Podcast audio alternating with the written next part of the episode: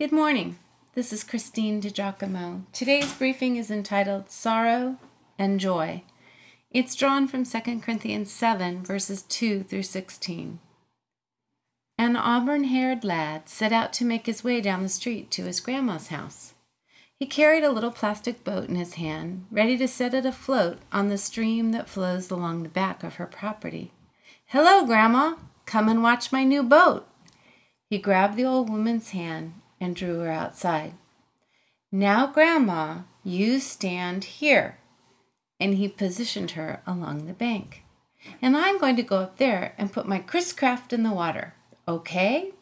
You grab it when it starts to go by you. Okay, Grandma? He looked expectantly into her eyes. The old woman did not want to disappoint Jacob, so she said, Okay, honey, Grandma will try her best. He ran up the embankment a little way and then gingerly placed the little wood colored boat in the water. As Grandma watched, the boat went up and down, always moving with the current.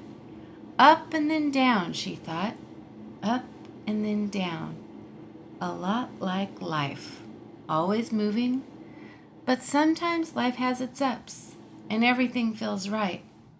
Sometimes life knocks us down, and then, well, it just isn't so easy. Life has its ups.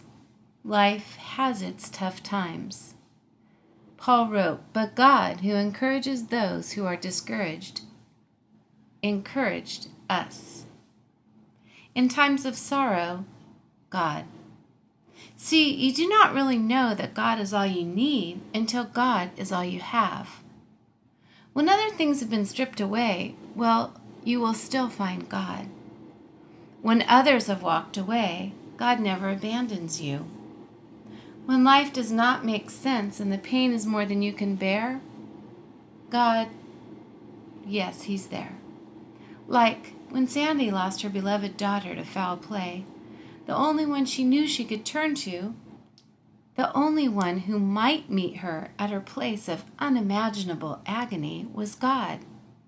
So she turned to him, and he was there. When her son suffered abuse at the hands of a youth leader, God was the only one who could soothe Jackie's raging heart and mind. The Apostle Paul makes sense of life's greatest pains when he says, There is a kind of sorrow that turns folks to God. Have you ever been there, friend? When your heart is sure to break apart from the pain that it feels? Only God can hold all of your sorrow. Only God can bear your pain. He knows your heart, and He knows that which you face. No need to explain to Him.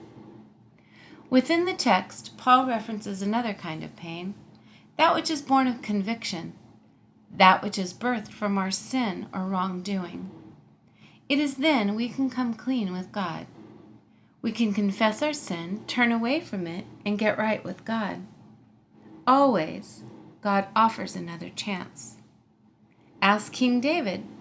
He was driven to a holy sorrow, knowing how he had grieved the heart of God with his adulterous sin with Bathsheba. He wrote, Have mercy on me, O God, according to your unfailing love. Wash away all my iniquity and cleanse me from sin. Create in me a pure heart, O God. Restore to me the joy of my salvation. Those and other lines are recorded in Psalm 51. From the sorrow of his own transgression to the joy of being forgiven. For the whole passage in 2 Corinthians 7, verses 2 through 16. You can turn there. Like the lad's little boat being pulled along by the current, riding ripples up and then down, so too are our lives. Whether in joy or in sorrow, it is your Father who holds all in the palm of his hand. Look to him. Run to him. He is big enough. He is able and He loves you so. If you'd like to see this in its entirety, you can go to pastorwoman.com, click on Morning Briefings, and again, the title is Sorrow and Joy.